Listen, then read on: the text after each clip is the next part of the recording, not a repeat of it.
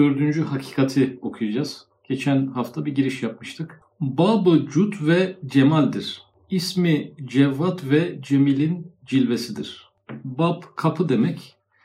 E, Haşir Risalesi boyunca her e, bölümün başında bab kelimesi var.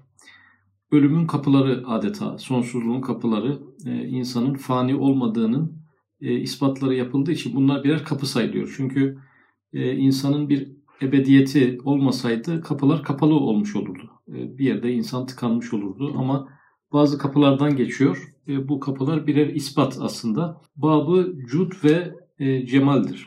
Cud cömertlik demek, cemal de güzellik demek. İsmi Cevvat ve Cemil'in cilvesidir. İsmi Cevvat ve Cemil'in cilvesidir. Burada hangi esma ilahiler olduğunu da ifade etti. Cevvat ismi ve Cemil ismi.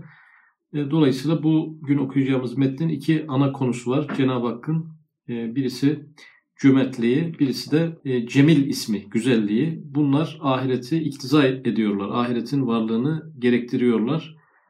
Bu esmaların varlığı ahiretin adeta bizim için birer garantisi. Hiç mümkün müdür ki nihayetsiz cudu sehavet, tükenmez servet, bitmez hazineler, misilsiz sermedi cemal, kusursuz ebedi kemal, bir dar saadet ve mahalli ziyafet içinde daimi bulunacak olan muhtaç şakirleri, müştak aynedarları, mütehayyir seyircileri istemesinler. Nihayetsiz cudu sehavet, tükenmez servet, bitmez hazineler. Bunlar e, Cenab-ı Hakk'ın hem cömertliğini hem de servetinin sonsuzluğunu, hazinelerin e, bitmezliğini e, ifade eden e, sıfatlar e, ve dersimizin e, yarı konusu e, cömertlikle ilgili olan kısmıyla ilgili. Misilsiz sermediği cemal, bu da bir başka konusu dersimizin. Başka bir yerde bu e, ifade bir paragrafa bürünecek. Kusursuz ebedi kemal, bu da yine dersimizde bir başka paragrafa e, bürünecek. Yani Cenab-ı Hakk'ın cömertliği bir konu, cemali bir konu, burada bir de kemali bir konu. Bunlar izah edildikten sonra e, elbette bir ahiret gerekir. E, re üç yerde bağlanacak bu üç mesele.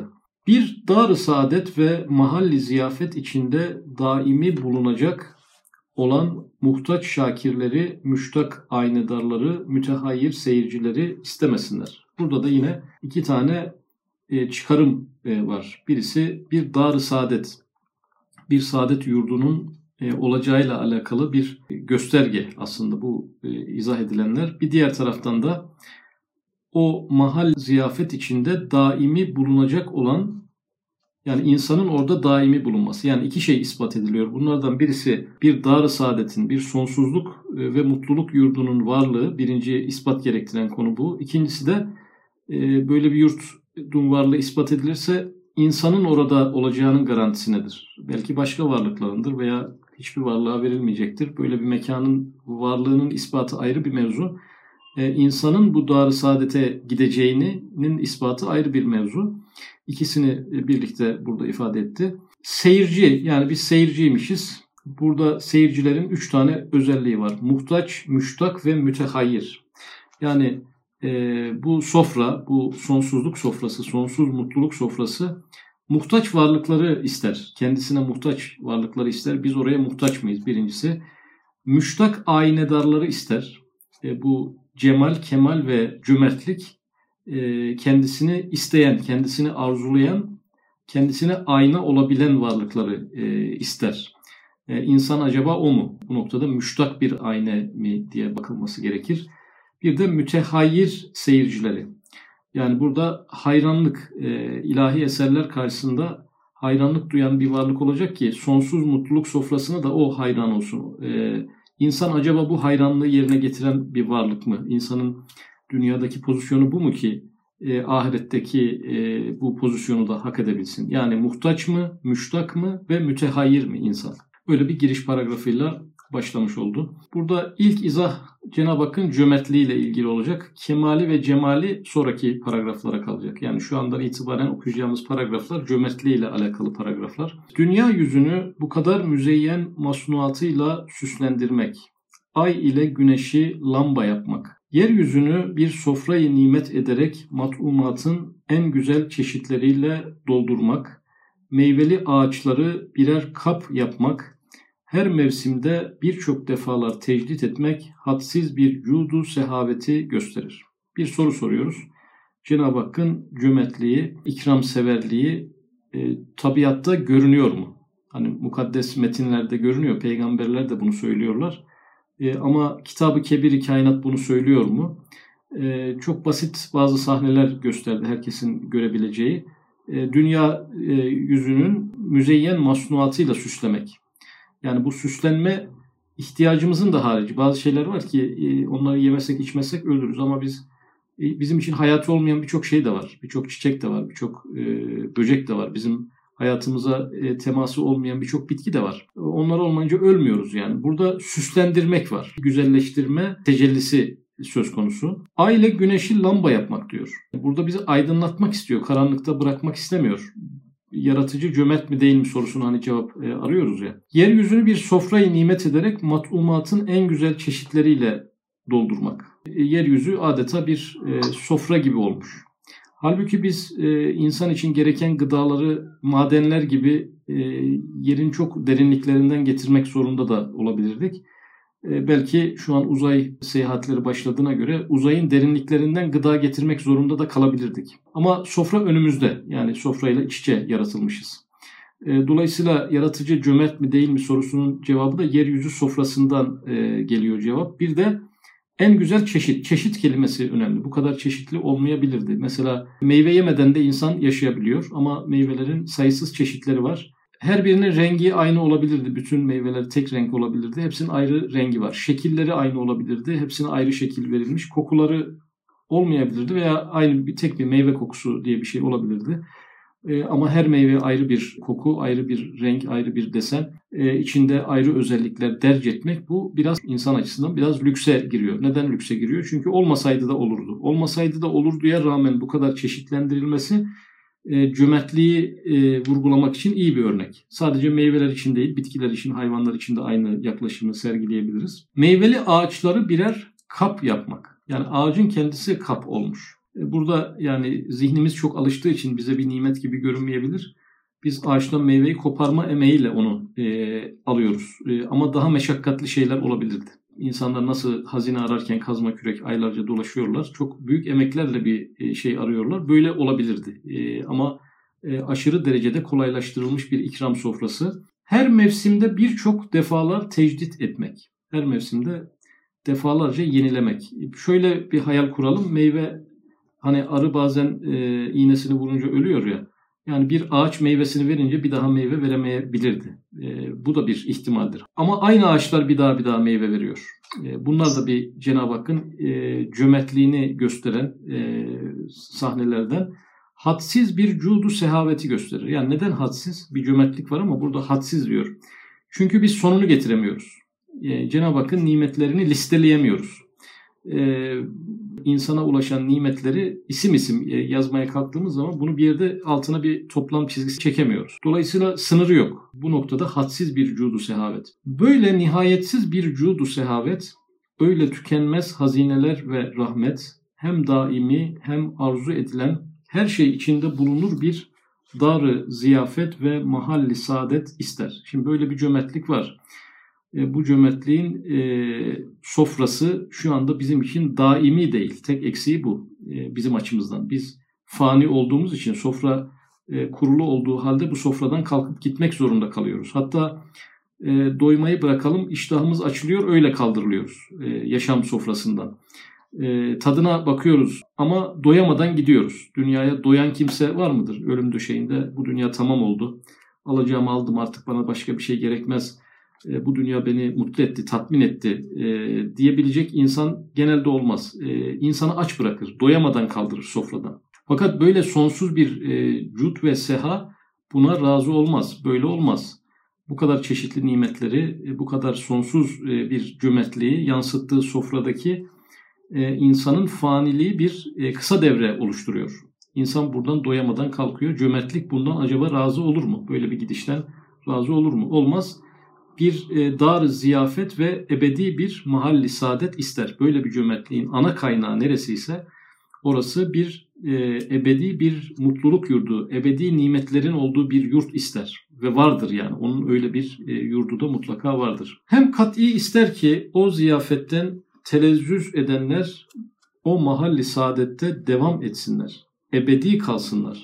Dış bir gözlem yani tabiattaki bitkileri, meyveleri, hayvanları, üzerimizdeki ilahi cömertliğin tecellilerini böyle doğadan inceleyen, tabiattan inceleyen birisi bu cömertliğin razı olacağı şeyi bilir. Bu cömertliğin razı olacağı şey bu ziyafetten telezzüz edenler o mahalli saadette devam etsinler. Devam ister. Bu kadar nimeti veren, e, nimetlendirmenin devamını istemez mi? Ebedi kalsınlar, ta zeval ve firakla elem çekmesinler. Yani zeval ve firak, kopuşla bir acı yaşıyorlar. Bir cömertlik var, her şeyi önümüze sunuyor ama e, zeval ve firakla elem e, yaşıyoruz. Bu elemi tattırmak ister mi? Böyle bir cömertlik ki bu öyle bir elemdir ki zeval ve firak sonrasında eski nimetlendirmeleri de geçersiz kılıyor. Şayet insan fani olsaydı, ölümle yaşamı son bulsaydı onun e, ölünceye kadar ki e, elde ettiği nimetlerin de bir güzelliğinden bahsetmek mümkün olmaz. Neden mümkün olmaz? Çünkü böyle bir zeval ve firak e, geriye dönük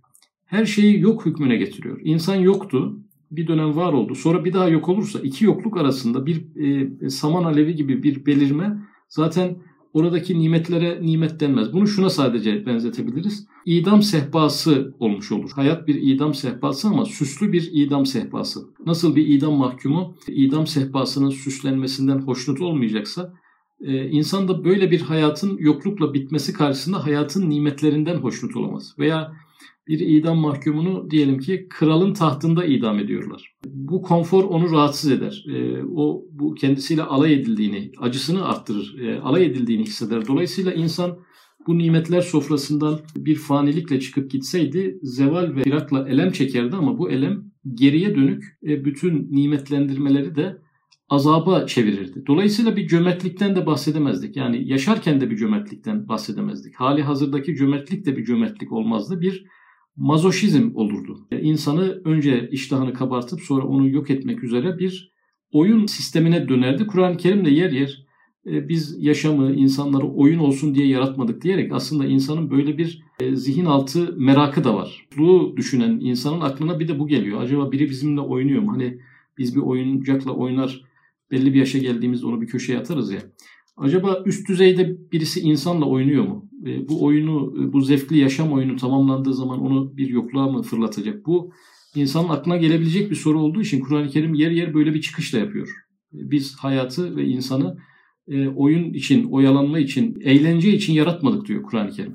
Çünkü zevali elem lezzet olduğu gibi zevali lezzet dahi elemdir. Bu üstadın sık sık kullandığı bazen müsibetler için, bazen başka sebeplerle kullandığı bugün de e, Haşir Risalesi'nde kullandığı bu cümle zevali elem lezzet olduğu gibi zevali lezzet dahi elemdir. Yani elemin bitişi ne kadar elem çekersek çekelim şayet bir gün biterse o zevali elem bir lezzettir. Yani acıları gider mutlulukları kalır, elemi gider lezzeti e, kalır. Zevali lezzet dahi elemdir. Zevali lezzet dahi elemdir. Lezzetin bitişi yani yaşamın bitişi, yaşamın güzelliğinin bitişi zevalle gidiyorsa şayet Geriye ne kalır? Geriye döndüğümüzde elemdir. Güzel günler geçirdikten sonra e, o güzel günleri kaybedince ne kadar güzellik yaşamışsak o nispette acı verdiği gibi yaşam da fanilikle bittiği e, takdirde e, geriye dönük e, bütün lezzetlerde zeval bulmuş olur. Onlara artık mutluluk ve lezzet denilemez. Öyle sehavet elem çektirmek istemez.